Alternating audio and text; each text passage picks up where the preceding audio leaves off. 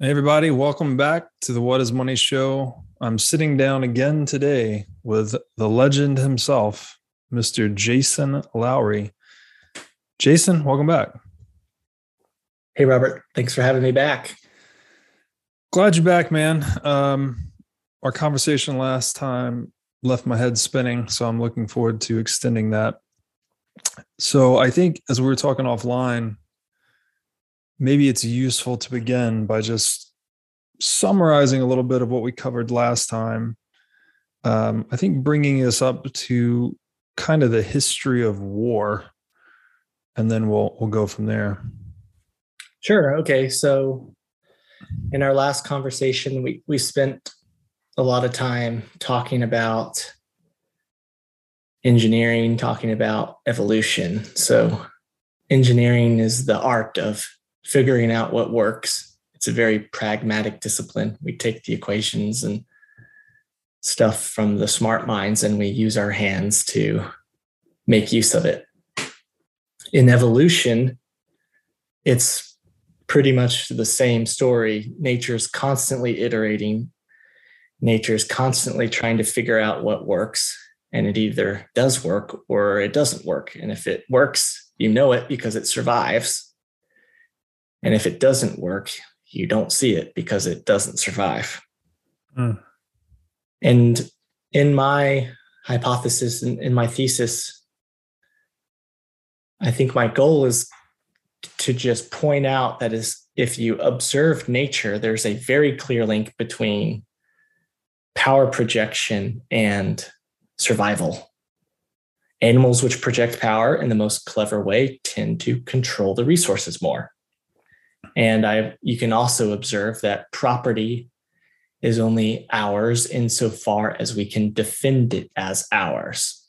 So ownership, this concept of ownership itself from a first principles physics slash engineering lens is essentially are you capable of projecting power of transferring joules over time to maintain your ownership of the thing and animals constantly establish pecking order. They constantly have this power projection struggle over resources. This protocol is what we could call a permissionless protocol, meaning when a lion needs resources, he doesn't go ask for permission from the zebra to go eat the zebra power projection is a permissionless control structure over resources. And when you watch like nature shows, it can, you know, there's the saying that nature is metal, right? Like nature's pretty heartless. They play this power projection game pretty brutally, but that is what nature is. And then recall that we talked about how life itself is just the thing that is moving in the opposite direction of entropy. We're the we're the thing that can swim upstream. So if we're going to succeed, then it is an existential necessity for life to figure out increasingly clever ways to project power, to scale our power projection, for the fittest power projectors to survive and yeah, this world is going to be pretty unforgiving to those who sit around and don't play in this game.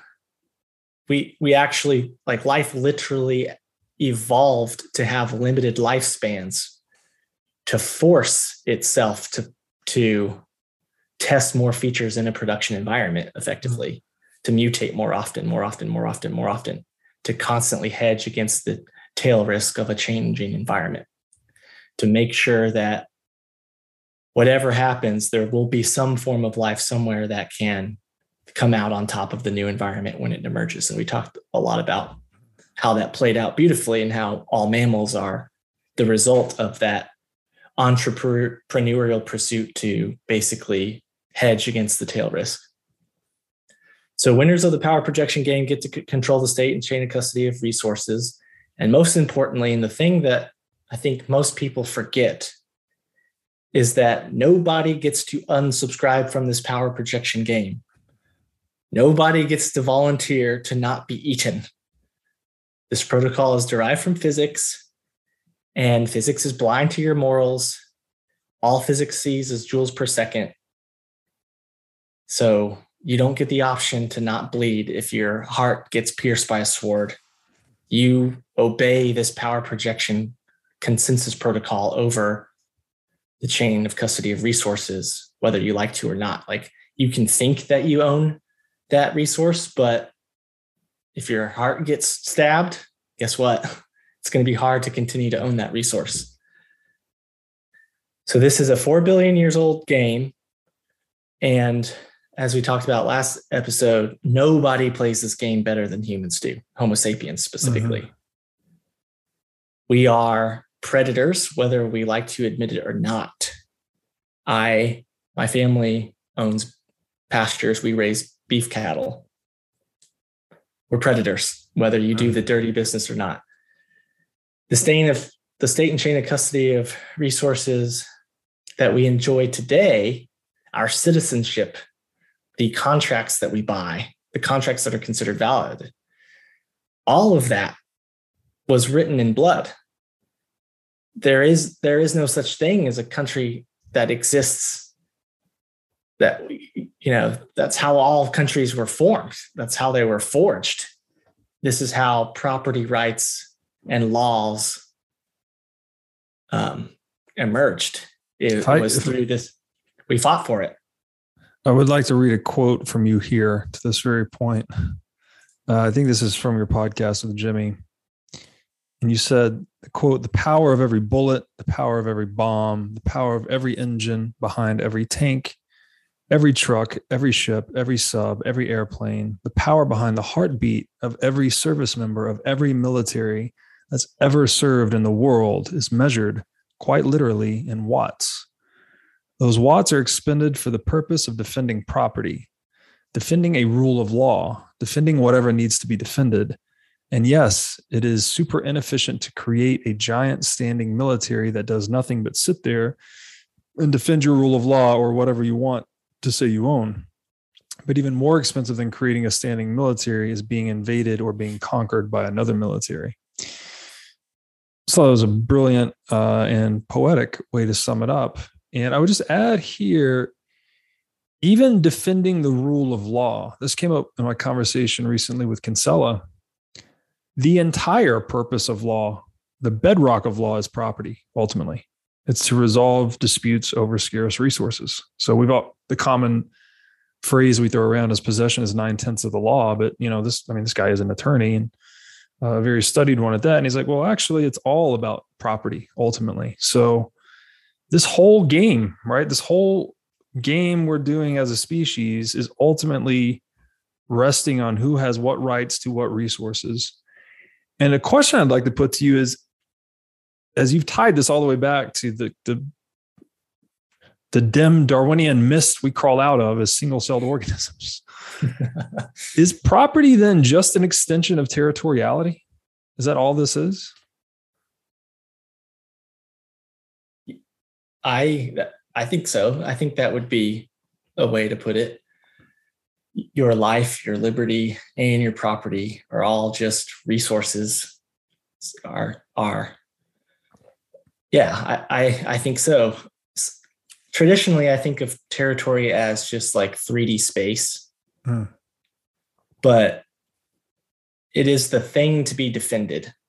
And if you want to have permissionless control over your territory, your resource, whatever you want to call it, you have to be able to project power to countervail the control authority of someone else who might be impeding your access mm-hmm. to the thing.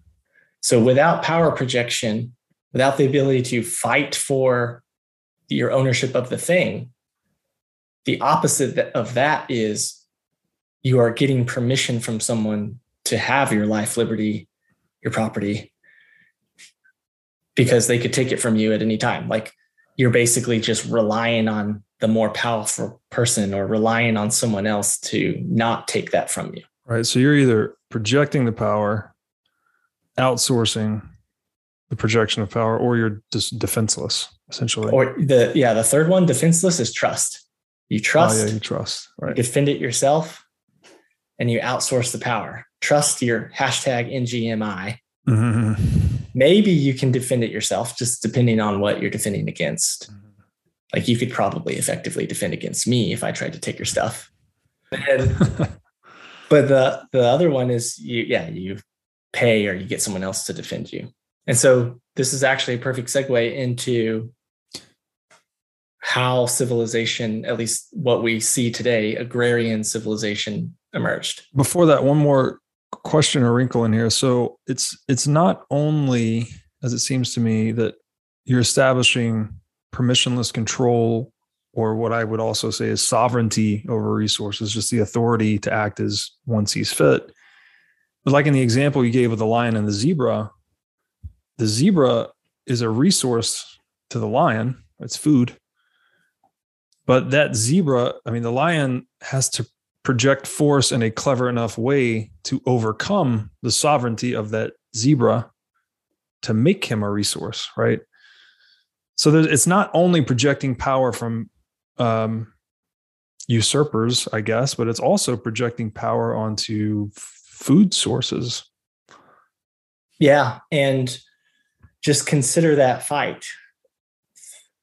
Lions or like tigers, but lions too. They evolved strong muscles. They can run fast. They're on four legs. They can turn quick. They've got tails to help balance. They've got teeth, big teeth to help sink in so they can attach to a zebra. The zebra has all kinds of stripes designed to confuse the passive receptor of perceptors that the lion evolved, its its eyeballs. And so these are all different strategies. This gets into the clever part. You have all these different tactics that you use to play this power projection game in a more clever way. Being powerful alone isn't enough to win the game. You have to be clever. And it is, most importantly, a probabilistic game. You're not guaranteed to win. Uh-huh. So you compete together in a probabilistic game, and then there is a winner, and that winner controls the state and chain of custody of it basically writes the ledger of resources in this case whose meat belongs to you it stops mm-hmm. belonging to the zebra and it starts belonging to the lion because the lion successfully projected power mm-hmm. and won the competition it, the game, though, I mean, it's it's perpetual, right? These strategy, the strategy that is lion and the strategy that is zebra, they're constantly in a dynamic tension between one another, with you know natural selection, I guess, driving the adaptation. Um, it's just fascinating. It's a fascinating through line for me because you can come to look at every like even the individual cell is kind of its own little strategy dealing it whatever whatever microcosm of Darwinian environments going on inside your body. Then there's the actual organism that's a strategy, engaging with other organisms. And we could also say organizations, like these things we put together, are just strategies, right? We're just putting together a strategy, competing with other strategies. And they're um, constantly mutually shaping one another through their collisions and interactions. One of the things see it at every level too. Yeah, what I don't I'm just going to spitball some things I've been thinking about here. I'm trying to write this piece. It's kind of like an open letter to Jordan Peterson to some extent, and it's about power, the nature of power. And I'm trying to delineate between physical power, which I think in my mind captures kinetic and electric, anything that creates movement, basically, versus political power. Now I know political power sort of grounds out in physical power too, but it's it's kind of subtly different, at least in the human domain. So I just wanted to throw that like this thought experiment that I had is if you went back in time, if you took one well trained guy back in time, 500 years with an Uzi and enough ammunition, it's like all of a sudden he's got the strategy in hand that is superior power projection. And using that strategy, he can establish very dominant political power in the world. So um, I don't know, not much of a question there, but there's a relationship between this physical power projection and political power establishment. Yes. And that political power wouldn't exist without a rule of law for that political power to exist.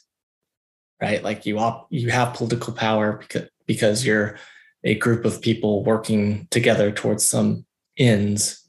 Yeah. And so the question is maybe if we look at how that started, like specifically the first civilizations, how it started, why did we branch off and have laws, rules of law, and how are they different than the militaries? And in fact, usually, at least in the beginning, the militaries were the rule of law, like they were the top mm-hmm. dogs in that hierarchy. And to your point, this when you view it like this, you see it exists at every layer. So like I constantly share on Twitter little videos of like single cellular organisms killing each other. Like last week I mm-hmm. showed one of a single cell organism going up to another one and this like breaking its membrane open and all its like single celled guts fly out and it just like like a balloon, you know, that pops, mm-hmm. just spins around. Pretty brutal if it weren't for the fact that they're just single celled organisms, so they don't even know what's going on. What's crazy is even lower than that, this power projection strategy still exists. So assemble molecules are assembling each other. The road to the first successful single single cellular organisms was a lot of mangled proteins, a lot of um, distorted or broken apart proteins structures. So like if you look at microbiology, it's it's a miracle what happens, mm-hmm. like how the how cells work and how these self-assembling proteins literally can walk around and have jobs like are like mechanical structures that have a job and they go back and forth. And it's just crazy how this stuff works. And it, it's all the way down to that level, but it's all the way up to organization. And then it's beyond organizations, how multiple different organizations work holistically. Mm. And what I want to show is how that's pretty consistent at every layer and how Bitcoin is the same game in a different domain and one that will have enormous complex emergent properties that will benefit society. Great. So, so that so then it's do we go into the history of war from here to describe how it's been done? Yeah. I think so. I think since I time think. Time to do it. yeah. So I think if we take the time to understand why civilizations have militaries, then I think it can do a good job at helping people better understand why Bitcoin is so special, and then specifically why proof of work, that power projection game, is so special. So to, to say it differently, a lot of people spend time on the history of money. This is the What is Money podcast there's a lot of people in the finance world that look at Bitcoin from a finance lens. I could never do a better job explaining that than the people who've already charted that path. I think what I can offer is for people to understand it from a perspective of the history of militaries, of the history of warfare, because I think that's one of the hidden but most important value propositions of, of Bitcoin. So if we if we go back, recall we've we've effectively slaughtered everything. The average size of mammals has decreased by 100x. We've killed all of our near peer competitors. Only sapiens are left. We use cooperation and shared abstractions to to cooperate at scale to transcend Dunbar's number. We've gotten to the agrarian area of about 10,000 years ago, where we've started to we figured out how to irrigate river watered land to grow food. We've domesticated something like 16 different types of animals via artificial selection. That's the nice way of saying it. It's genetic enslavement, was the way I said it. Note how those domesticated animals were all herbivores. They weren't carnivores. We had to feed them. We had to feed them with the food that we're growing off our rivers civilization was stuck in this river based city state world until that we, we figured out how to harness the power of our animals that we had domesticated to plow land that was further inland, the stuff that was only watered by rain, not by rivers. So if you a human with a plow can only dredge up so much soil to make it nutritious, but if you put a plow on the back of an ox, it's eight times more powerful than a human with a plow. So once again, another power projection, clever power projection strategy. Hmm. Genetically enslaved strong animals put a plow on their back, have them dredge up the soil. We've irrigated land. You do this so much that you eventually get to the first agrarian surpluses where we have more food than we immediately need, which gives people the ability to develop specialized roles and division of labor so they can basically do stuff besides hunting and foraging all the time. And and then you start to introduce new complexities. You have to find ways to prevent crime, to resolve disputes, to create rules of law, to pass those laws. And so now we get up to the point where we have our first major city states about 5,000, 5,500 years ago with dedicated division of labor. So you've got writers, you've got politicians or leaders, you've got judges, you've got some types of bureaucrats, you've got doctors, you've got priests, you've got artisans. I don't know if we had priests that far back. I think we still did. But then, um, what do you have also that's pretty important? Soldiers. So, why do you have soldiers? Okay, so remember last episode, we talked about how many economic theories didn't last very long. A lot of economic theories tend to not survive as long as like physical, like physics equations. Well, here's the story. Here's an equation that keeps working. Here's an economic equation that keeps working. It only took about 200 years after these big city states emerged for the first economists to apply this theory at scale. And the theory goes like this here's an economic theory for you. If I put a million dollars in an open bed truck and drive it to the middle of Times Square and park it there and leave it, what's going to happen? It's going to get raided. right? How long until somebody takes it? Right? Do you even feel bad that someone would have their million dollars? Like, I don't feel bad. Like, if someone put a million dollars on the street and then walked away, I'd be like, why did you do something so dumb? How could you not expect that to be rated? Okay. So that, that there's a, what's the calculus that's going on in the, in people's brains when they see that million dollars? It's an economic equation. Yeah. Okay. So let's go back 5,500 years. We're in the Eurasian continent sapiens are peak predators. We've dominated everything. And then a couple sapiens decide to park rich, fertile, irrigated land in the middle of this massive continent filled with starving peak predators. Like, what do you think is going to happen? right?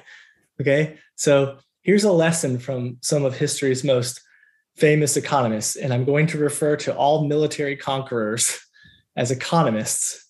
So we stop pretending like warfare is mutually exclusive to economics. Like your economy is irrelevant if it can't survive. And it's it's like cringe for me to see economists act like there was ever a society that existed outside the reach of warfare. And so many economic theories take peace for granted or they assume peace exists for their equations to work. So from now on, I'm calling military conquerors economists. The lesson is the return on investment of capture, uh, capturing your monetized territory increases if you don't put up a fight, if you don't put up any defense, right? That's why someone's going to take your million dollars mm-hmm. if you just leave it sitting there. There's nothing stopping you, your return on investment is practically infinity.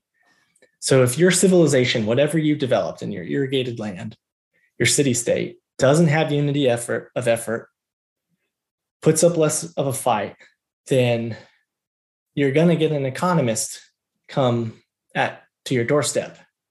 Okay, so econ- economies, economics is trying to find math models which accurately describe reality. This one accurately describes reality. This has been consistent for 5,500 years. It's one of the few economic equations that keeps working.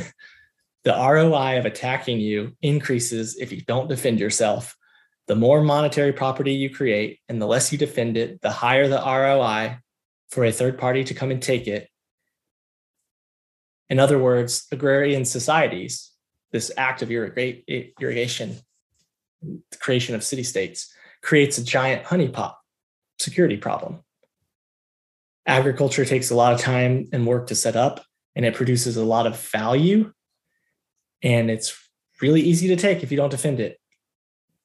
So, almost as soon as these city states emerge 5,500 years ago, the first big economist pops up, Sargon, and he figures it out. He can go around and capture these city states to create his empire, the world's first empire, because these people aren't defending their stuff. So why wouldn't you? And so this gets back to what we talked about earlier. If you have an agrarian society, if you have this big pot of money in the middle of a giant continent of peak predators, there's three ways to respond to the honeypot problem. The first one is trust your neighbor. Do nothing, accept the risk, and trust that your starving, resentful, greedy, and power hungry neighbors are just going to let you continue to have your thing, right? Put your million dollars, park it in the middle of Times Square, and see how that works out for you. I would argue that's not something Bitcoin's value very much, Bitcoiners value very much, that trust based strategy. So, your second option is to defend it yourself. Okay, to resort back to the law of nature. Remember, property is only yours insofar as you can defend it as yours. But there's a problem with that. Can you guess what the problem is? There's a challenge with that. Um, I would assume it's very expensive to defend your property as yours and would also distract you from your other economic occupations. Exactly. So it's hard to defend your farm if you're too busy farming. like, ain't nobody got time to fight any wars. I got crops to grow. Yeah. Right? And then to your, your other point, it could be expensive, right? It's hard for you to defend your farm if your resentful, greedy, power hungry, starving neighbor has 10,000 soldiers at the edge of your farm. So that's uh, a going to be, you're going to have a difficult time. Yeah. So what's the third option? Is you pay, we'll call them fees, to power projectors to defend you. So this is where we should have our first thought experiment. Is it voluntary to pay those fees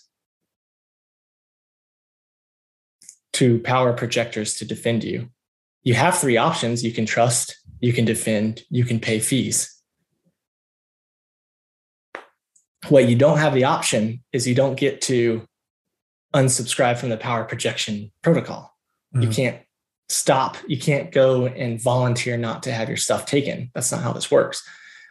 All of these are reactions to are decisions that you have to make in response to a threat. So you are being coerced by the law of nature, the threat that exists out there. You've got a lot of mean neighbors out there. You can trust, you can defend yourself on your own. You can pay fees to power projectors to defend you.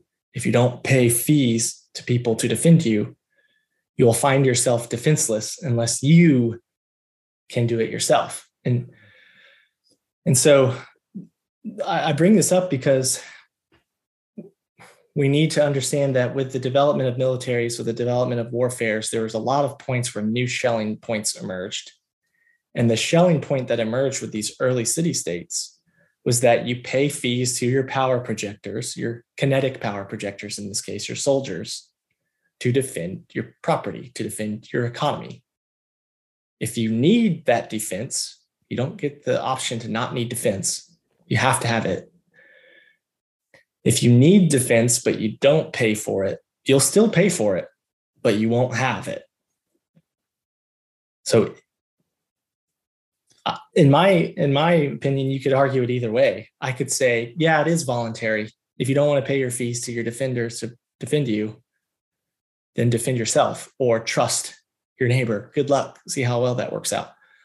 Or I think, and you could also argue it is involuntary because, like I said earlier, you're you're coerced by the threat.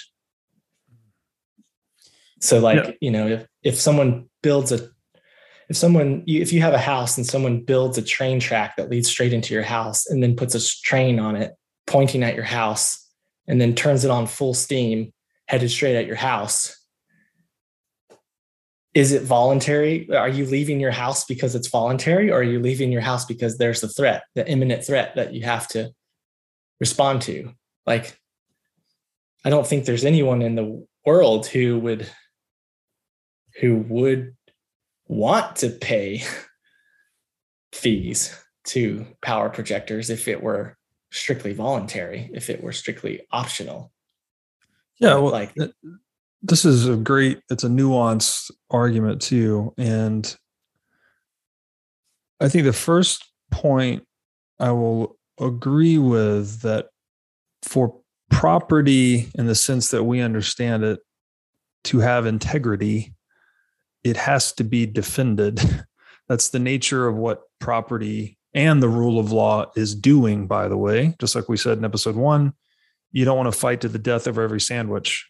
So we develop these protocols, frankly, for resolving disputes over scarce resources in more economic ways, right? It's more economic and peaceful and less risky for us to go to court or to an ar- arbiter of some kind and resolve a dispute versus fighting to the death over every sandwich makes a lot of sense. Um, the voluntary versus so it's in a sense it's like okay agreed it's not it's it is voluntary to project force or not but you're dumb not to. Like you have to defend to have property. I agree with that. The issue comes into play when you have at least in the Austrian literature, where it presumes the existence of a government already. So you've already communized really this defense service, right? We all pay a fee to a service provider that defends the borders within which we have certain protocols like rule of law, money, property, etc. Um, I think the argument here gets a little more murky because the real issue becomes when those force projectors or defenders whose purpose is to preserve property rights, right, to protect this economic enclave, to leave it peaceful, to, to adhere to these protocols that people, you know, presumably signed up for. You kind of don't really, you're just kind of born into it. But the problem really comes when they then turn that power back on the citizens, right? When you start to violate the rule of law, for instance, to enrich whoever can do it at the expense of who can't do it. That's where the and that's where like taxation itself, the income tax, you could say that's unconstitutional. Many people have argued that it's unconstitutional.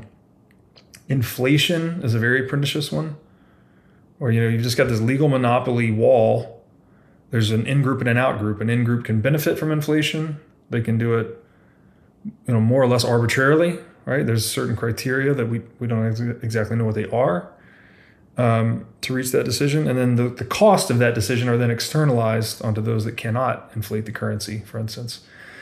So I think that is the crux of the Austrian, like the, at least the ethical side of it is that it's when the violation of these protocols the cost of the violation of the protocol is externalized onto people. It's not really voluntary. It's not like they decided, oh, whatever happened, Fed, go print ten trillion dollars and I'll pick up the bill. Don't worry about it. Like it, it's a, it is murky again because then people argue, well, no, you have elected officials that appoint the Fed chair, um, which I'm not even sure yeah. if that's the case. So you implicitly you could, agreed to it right or you know there's nothing that says you have to continue the federal reserve act you can vote to overturn it Yeah. So here's the deal here, and I read Mises on this, and it's like, okay, citizenship would indeed be voluntary if you could refuse to pay the fees, right? If you decide the level of service I'm receiving from the property defender is inadequate from what I am paying, if it's optional, then I have the option to say no. So then I could leave the territory or the country and I could go find another service provider. Now, this is somewhat true in the US at least. Unless you're above a certain threshold of net worth or income, you can't even do that without paying an exit tax. So the equivalent of that is I roll into your house, I put a gun to your head, I say, hey, pay me to protect your property, and I'll protect your property. And if you don't want to pay me to protect your property, then pay me to leave. So that's where the involuntarism of this whole taxation phenomenon comes into play. And I agree with that. Like, I'm not disagreeing with the necessity of force projection and property defense, but I do disagree that the the social contract gets violated, right? What people signed up for, and it's again, it's murky because to what what did people sign up for? Like I didn't did you, I didn't sign a social contract of any kind. I was just born into the U.S. and that I live here. Um, and the second part is like to what degree do people even understand this? Like the things we're talking about right now, they're very essential, but most people don't think about this. They just kind of take their socioeconomic reality at face value. Yeah. Hey everybody. As you've no doubt learned by watching this show, Bitcoin is the single most important asset you can own in the 21st century. And one of the most important companies in Bitcoin today is NYDIG. NYDIG's mission is to get Bitcoin into the hands of as many people as possible. One of the ways they are accomplishing this mission is by empowering banks and financial technology companies to offer their own Bitcoin products and services. As a true game changer in the industry, NYDIG is safely unlocking the power of Bitcoin for forward thinking individuals and institutions alike. Led by Robbie Gutmann, Yan Zhao, and Ross Stevens, NYDIG has absolutely exploded onto the Bitcoin scene recently and has quickly become a leader in this space. So, whether you are a professional investor looking for asset management services, or a company looking to white label your own Bitcoin product or service, consider NYDIG your single source solution for everything Bitcoin.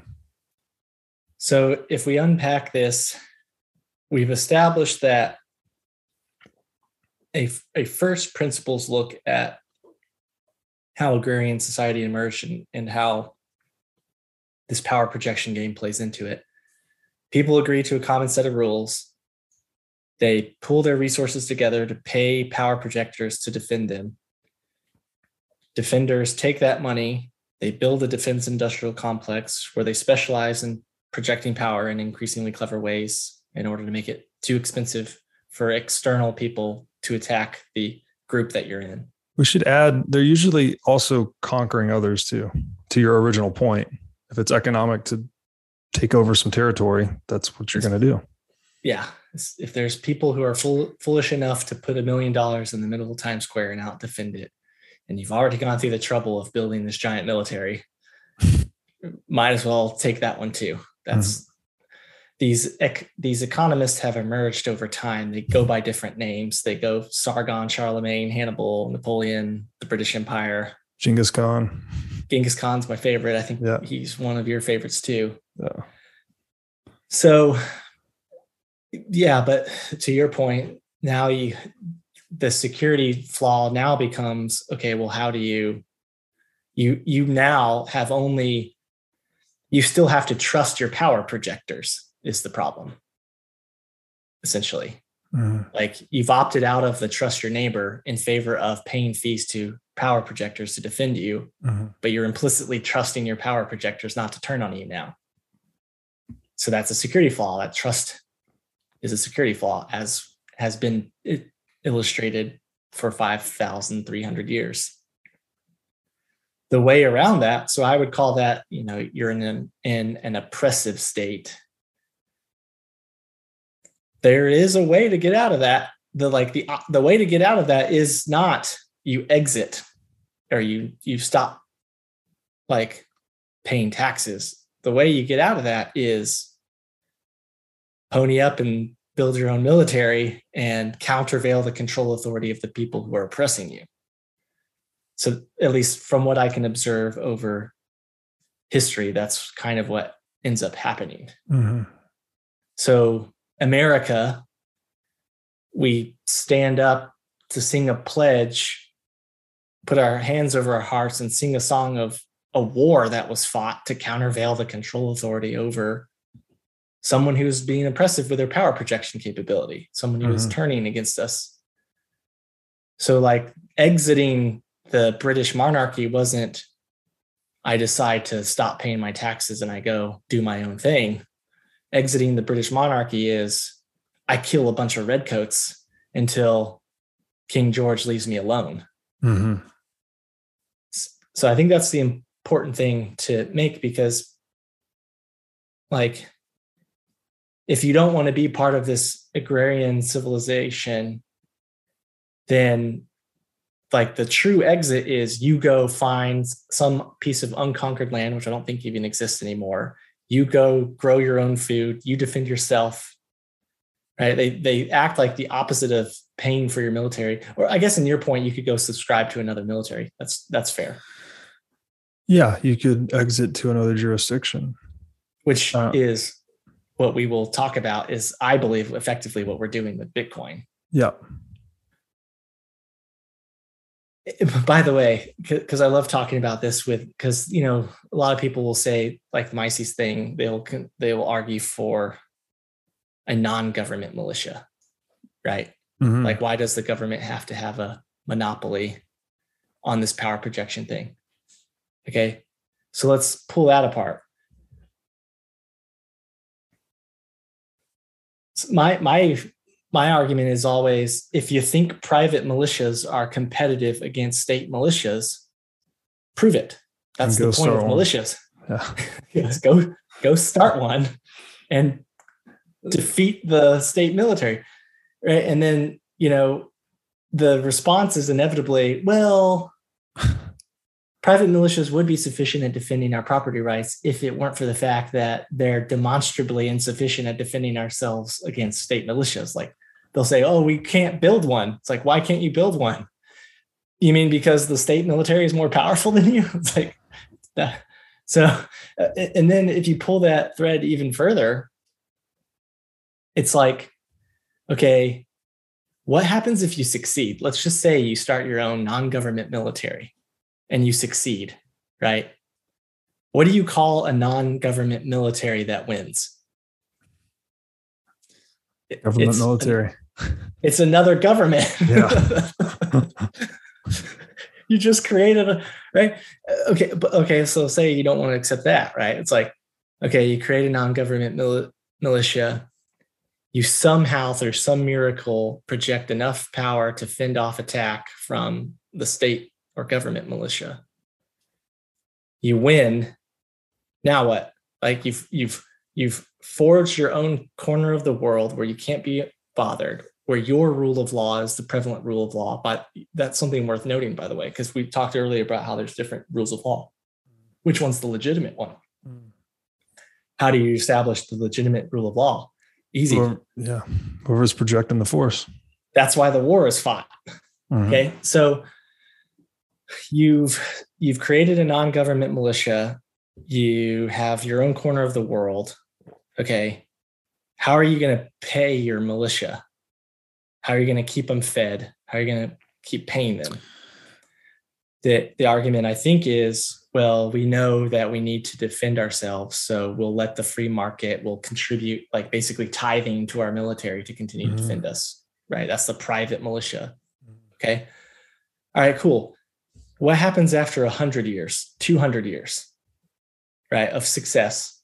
The first generation dies. The people who actually fought in the war dies. A new generation emerges. That new generation has never experienced being invaded or being conquered, they and here's something that commonly comes up for like anti-military things is they don't see any threat. So like the tr- the trouble with a militia is if you're successful, like if you have a good militia, you're not going to see a threat. No one's going to try to attack you. So you'll become so, a bad militia by atrophy. So well, you basically become people start to think that you're just a pure waste. Why am I hmm. projecting all this power, training constantly for a military that won't fight or do anything? Mm-hmm. Why am I doing this? We haven't been invaded. Like you forget why you need this. You don't see any threat. Okay, so these third generation private militia people are going to start pulling back the amount of fees that they're paying to their military. And then you do that enough, the you get the economists back. Right. right. And so like Genghis uh-huh. Khan is going to show right up to your doorstep and he's going to be like, what's up? Right. Like this is history over and over and over and over again. This repeats nonstop. Yeah. By the way, militias began private. They began as of course. Right. And then they became empires. Then they became massive government. Why? Because that's what wins wars. That's how you project power more right. effectively. Well, the very concept of taxation is what allows the public sphere to exist at all right? There's no concept of public property without taxation? Who, yeah. Because who's defending it? And then if again if it's being paid communally that is public property. I've got a, i have a lot of issues with public property in general but i get the genesis. I understand this. My current thinking which i'm hoping to explore and challenge here is that this is like an evolution, a necessary evolutionary phase of society. But I do think, I think you labeled it earlier, like the oppressive state. I think we can evolve to a non oppressive or less oppressive state model largely through Bitcoin. So the here, and I also agree with you here that so the original example you gave of the fertile crescent of cultivated land, right, surrounded by resentful, hungry neighbors, clearly that draws a lot of attention that draws people towards you. It's a, it's a gravitational force economically uh, energetically right? People are trying to eat. They want the food. And in that economic flow like you have to build a dam effectively right? You have to build walls. You have to build a resistance to it. And then in that world this is why i always come back to the book. Where i know you said you haven't read it yet but the sovereign individual goes into the economics of violence and how that's the reason society is always shaped by the prevailing technological realities. Because, like, how do we project force? How cleverly? And then also, how do we defend from projection of force? Mm-hmm. Those two technological, that kind of cat and mouse game is what shapes civilization. So the trick is, I'll just throw this out there, but I think it's good to build on with Bitcoin later. We want to build the most clever society by incentivizing cooperation, which is the cultivation of wealth and you know secured by property and all of these things, but that disincentivizes betrayal. This is mm-hmm. both between economic actors within the same enclave and betrayal by the defenders against the citizens. In other words, you need to make property very Trustless. cheap to cultivate and very expensive to violate something yeah. like that. So betrayal is a term that implies you trusted that person 1st mm-hmm. So if you'd never trusted the person, it's not a betrayal. If you never relied on that person to defend your property for you, you never were reliant. But yeah, so let's pull that thread. Okay. So, but, you know, by the way, this whole thing that we're talking about, like all this this new structure that we're creating with laws and tax structures and violence, that is like the last 5% of sapien lifespan. Like we just recently started having enough time on our hands where we don't have to roam the world hunting and killing stuff where we can actually like start exploring these concepts. So this is a new thing. Another important thing to point out is these this strategy where organizations pull resources to pay their power projectors to defend their monetized property this emerged in different places independently. So like last episode we talked about how multiple different paths figured out teeth and camouflage right? Multiple different societies figured out this defense structure and it happened pretty quickly in each of these initial places. So like the mesopotamians figured it out the egyptians figured this out the indians figured this out and the chinese figured this out separately they developed their militaries they developed their empires and the other thing that's important to bring up which i'll just keep repeating until you're just sick of hearing it is that this is the same power projection game that exists in nature at another scale now. We've now scaled it up one step further. Beyond city states now to empires, and now empires are going against each other, right? So, like to your point earlier, you notice how it constantly scales. Mm-hmm. It's the same law of nature. Property is only yours insofar as you can defend it as yours. It doesn't matter if it's a, a wolf peeing on a bunch of trees or Sargon the Conqueror raising armies those who project power in increasingly clever ways win the right to set the state chain of custody of property. If it works, it survives. And that's what we see. Not all societies figured this out in time.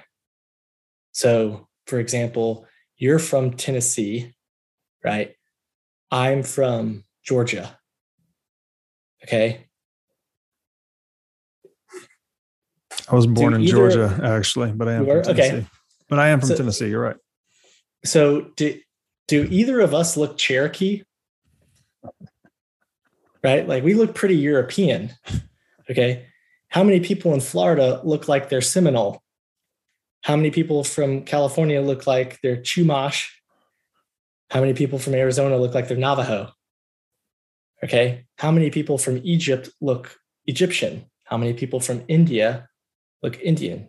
Egyptians and Indians figure this out. China figure this out. How many people from China look Chinese? So again, if it works, if you know what works is what survives. You don't get to unsubscribe from this protocol. It's a, uh, you know, if you don't want to do it, you have to defend yourself. And the people who don't raise governments, they're not really around anymore. Not not a lot. Right. Okay. So, what is war? I would argue it's the same power projection game that has been played for 4 billion years. It's the way that life figures out how to set a pecking order over resources. And as much as it's hard to admit, there are some unexpected positive emergent properties of warfare. There's a whole book about it. So, what are those positive things? You've got permissionlessness, like we talked about before. You don't have to trust anybody if you can fight them away. Like the lion isn't asking for permission or from the zebra to eat it that trust is still local to your local military but like me and you don't have to worry about like we're not asking permission from china to do stuff we're not asking permission right. from iran and north right. korea to do stuff the mil- the so, established border within the established border the political apparatus affords us hopefully some of that permissionlessness that they earned right. through combat yeah so you we walk around you come visit me at cambridge i'll show you the graves of the people who died in the revolutionary war at the battle of boston hmm. these people achieved permissionlessness locally for the continentals right the colonies permissionless from king george but we still have we still have local permission requirements right like we and people can abuse that okay um if you have like a Sargon that goes capturing city to city, there's a lot less petty conflicts, right? They're now kind of aligned towards one goal. Okay. So you actually are able to scale more. If you have better power projection, you can trade far, across land farther. Mm-hmm. Like there's a, you know, look how effective Genghis Khan's economy was after he just like wrecked, uh, you know, how much he conquered, right? And, uh, you know, more labor to irrigate land, more people working together. Some of them are slaves. Broader but scope of trade, more roundabout production. Yeah. You get richer. And then, and then another one, which is going to become important when we talk about Bitcoin, is people want to own property with the best defense. Of course. Like, look at the correlation to the world reserve currency and the dominant military. Yeah. They they tend to be the same thing, same yeah. country. That's not a coincidence. Would you rather own a ranch in the United States, or would you rather would you rather own some property in Hong Kong or Taiwan or Afghanistan? Right. Okay. You you want to own the thing with the best property defense, right? That's part of ownership. You only can own it insofar as you can defend it. You want the best defended territory. Right. It's like, like in a better. in a gunfight, nobody wants the second best bulletproof vest, something like that. Yeah.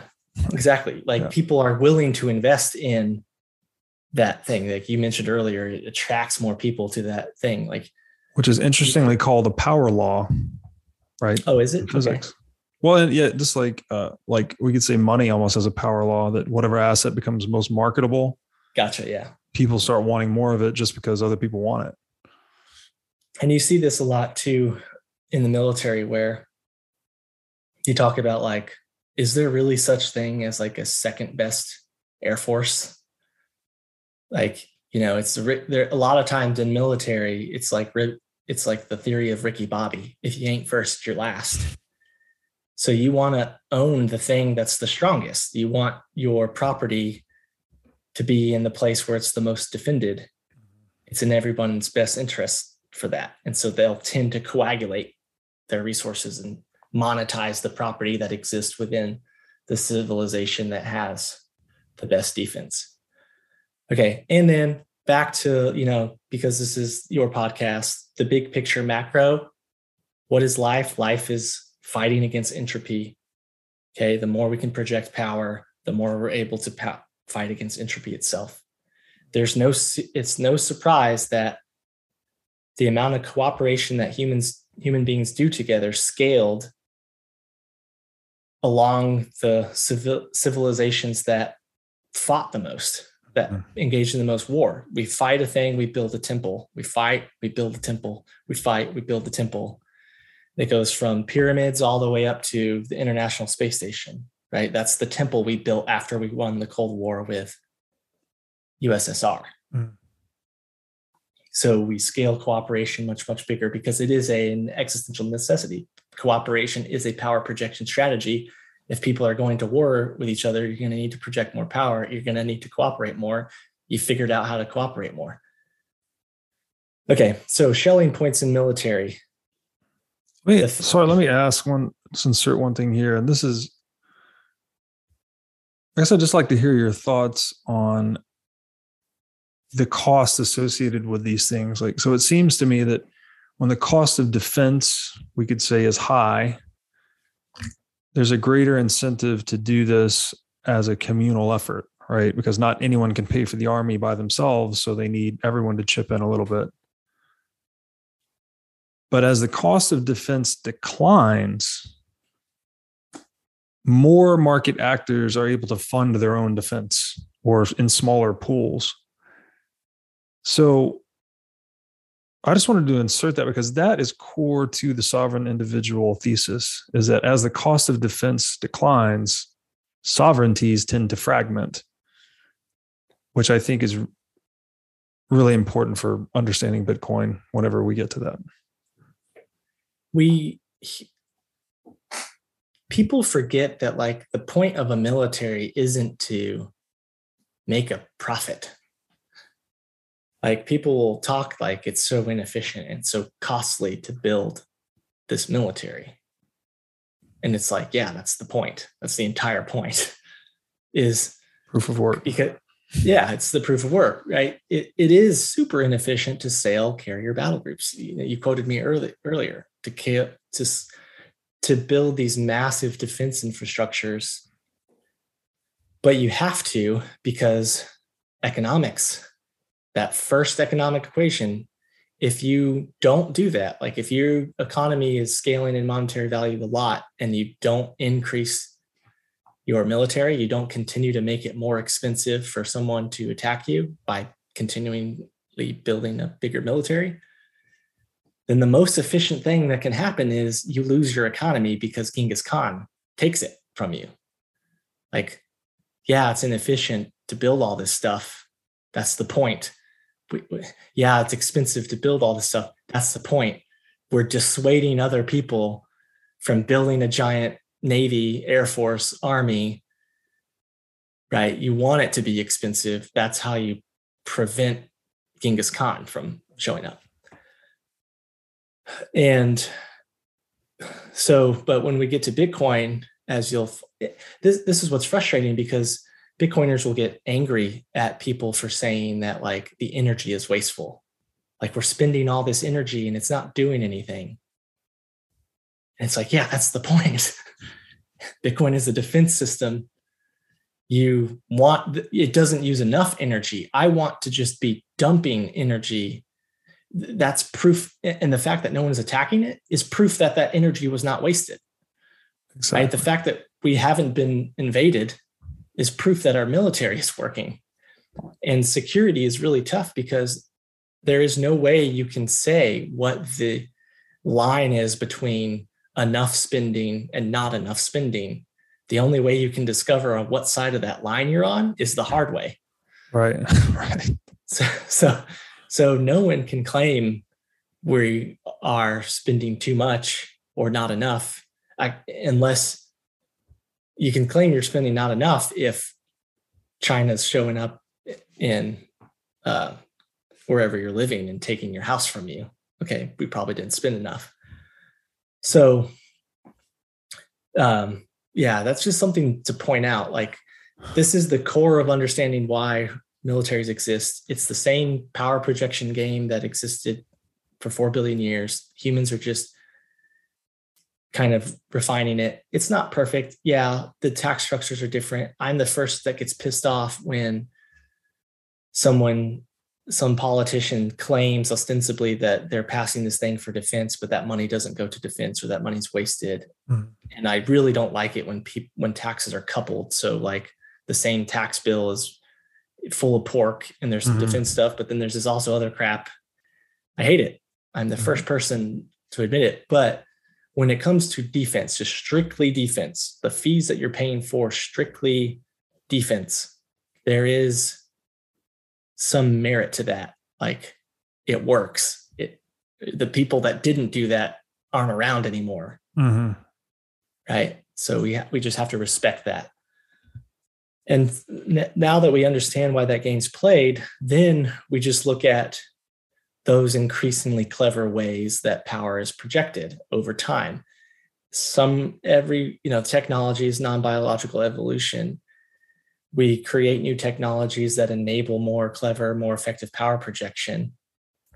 Once those emerge, that becomes a Schelling point. Everyone has to do it. So once people started mm-hmm. paying taxes, you got to pay, you have to have a tax structure. When people started inflating their currency to pay for defense, you got to inflate your currency too. If they're to, if you're to fighting. compete at the military level, you're saying that's yeah. a great point. Yeah, these are Schelling points. So there, that's a that's a financial Schelling point to in order to compete in war. There's also technological Schelling points. So we went from spear like once spears were invented, the Schelling point is you got to have a spear if you mm-hmm. want to beat another guy with a spear. Once bow and arrows were invented, that's the Schelling point. Once the missiles, the slingshots were invented, you know, throwing rocks really fast, that's the Schelling point. Once ballistas are invented, that's the Schelling point. When cat- catapults, trebuchets, those are the Schelling points. I, I said this in, I think, one of our uh, spaces. Orban the engineer shows up to Emperor Constantine in Constantinople and offers to forge a giant iron cast cylinder, fill one end with gunpowder, fill the other end with a stone to build what he's calling an explosion engine. And Constantine turns him down, says, I don't got the money for that. It's not an option, not really. Like, you better find it because if you don't, you're dead. And that's exactly what happened. Orban walked over to Mehmed, a, a, a millennial, like a 19 year old kid with this new technology, and handed him cannons. And a year later, they're blowing down the walls of Constantinople, and Emperor Constantine is dead. In his speech, I actually read his final speech to his sol- soldiers. He's telling them, like, don't be don't be afraid. Your swords, your shields are fully sufficient and will protect you in battle. He, he's referring to the he's wow. like trying to calm them down because of what he refers to as explosion engines in his speech. Him and all of his officers are out there watching like 60 something cannons just ringing out nonstop. Orban was shooting nonstop for like six weeks straight. Huge cannon. He took, took 60 ox to just haul it up to the wall. Wow. They're freaking terrified. He's telling them, calm down, don't worry, we got this. Our technology's fine. Right. It wasn't fully sufficient. So the Schelling point is the new technology. Cannons became kind of a big deal. We still use them. We mm-hmm. still use guns. We still right like that. Uh, warships became a big deal. Muskets, so smaller cannons, rifles, machine guns. That became the Schelling point as soon as they were invented. Airplanes became the Schelling point as soon as they were invented. There's plenty of people discrediting airplanes, thinking that they weren't going to be a big deal. They're the, the the guy in charge of World War One, Foch, he said, quote, airplanes are interesting toys, but they're of no military value whatsoever. So let's just keep that in mind when we talk about Bitcoin later. ICBMs, rockets, these were military technologies. We were snatching these scientists up from Germany like crazy because we knew, we recognized if we want to continue to be on the winning side of power projection game, we need to hire these people. We need to develop these more clever ways. Then nukes happen and everything changes at that point. Mm-hmm. But so those are technology Schelling points. We talked about financial Schelling points, taxation, printing money, debasement to pay for your military. There's also tactical tactics themselves change. Mm-hmm. One of the most frustrating things that modern day military officers like myself run into is especially on twitter is this like people saying that like people keep on talking like war is like an offensive and defensive thing. Like offense is bad defense is, is good automatically. What they don't realize is offense defense and the associated attrition warfare stopped in 1800s because Napoleon won 88% of every fight. Of, out of 60 fights, he won 88% by changing the tactics from offense defense to what we now call act react or maneuver warfare. Mm. So there's like uh, that awesome uh, that his name's Cody. He, he made that thread about like how maneuver warfare works. He's quoting Oh yeah, um, yeah. He's quoting the Marine Corps doctrine, like their first, you know, doctrine number one. But that is effectively a um, that document is basically taking Clausewitz on war and you know modernizing it, like what Clausewitz learned. Clausewitz had a lot of time to think about how warfare works now because he was a as a prisoner of war to Napoleon. Mm-hmm. I, he got his ass kicked along with all the other Prussians and you know what is now Germany. They got their butts kicked in this offense defense way of thinking about warfare. It was like conclusive, like this is not how you win wars anymore. So people who are saying like the only right way to fight a war is defensive only. Mm-hmm. It's like okay, you just went back 200 years in like eh, you know it's it it this argument breaks down for multiple reasons. First of all, argument number one why defense only is like a thing, or like why it bothers me when people say defense is an effective warfighting tactic. let's say you you're back home in Tennessee or Georgia. You're sleeping happily in your home with your parents. A guy walks into your house, uh, armed, like hostile. Is it moral or ethical to fight them off? To project power to defend your house? Of course. I would, yeah, maybe. Okay. That guy is a Cherokee, right? He, this is his land. This is his family's land for many, many more generations than you. You're part of the people who came and took it from him. Is it moral, ethical to fight them off? Right. So the problem is when people say defense is moral and ethical, you have to ask the question how did you come to own the territory that you're defending? Right. Who homesteaded it originally? This is yeah. a very, I would just mention Rothbard's work on this because okay. he, he, he distills everything down into property. And I'm not, it is arbitrary to some extent. Um, but he makes the argument essentially if you're not making a productive use of the asset, then you, you lose possession of it at some point. Um, again, just drawing back to these protocols for dispute resolution. But your point's well taken. Uh, second problem with defense argument. This is one that pops up in the Space Force all the time. I'm a Space Force officer. Got to protect and defend assets on orbit, into, from orbit. Okay. Who owns low Earth orbit? Whose property is that? Whose territory is that? Whose territory is geosynchronous orbit? Okay. China puts a weapon in orbit around the moon. Is that offense or defense? United States launches a counter to that, blows up their weapon in orbit around the moon. Is that offense or defense? It's totally an arbitrary, pointless, mm. Even distinction to make. And by the way, physics is totally blind to it. All physics sees is power projection, mm-hmm. joules per second. Okay. Problem with offense, defense number three. Actually, I already said it the problem is if you think like that, you're going to take your morals to their grave because mm. Napoleon's going to kick your ass. Mm-hmm. Right. like, right. Like if, if you want to focus on like Nap- Napoleon, here's how he revolutionized warfare. He said, I want you to focus on defense. Like that is beneficial to me because you're going to create your defense and I can just, now I know where all your stuff is and I can just go around it and then find another place to provoke you and measure your response. And then I'll fight you where I discover that your response is weak and I know where I can win. Mm. Right. Like I need to see your cards. So I'm going to find a way to provoke you. So you show me your cards and then I'm going to feign defeat and build the counter. And then I'm going to kill you later. And the, and hopefully you think you won in that first fight. So like this is, um, this is just how things work now. It's act react. It's not offense defense. I I'm like a huge Napoleon fanboy. You can read like the Battle of Ulm.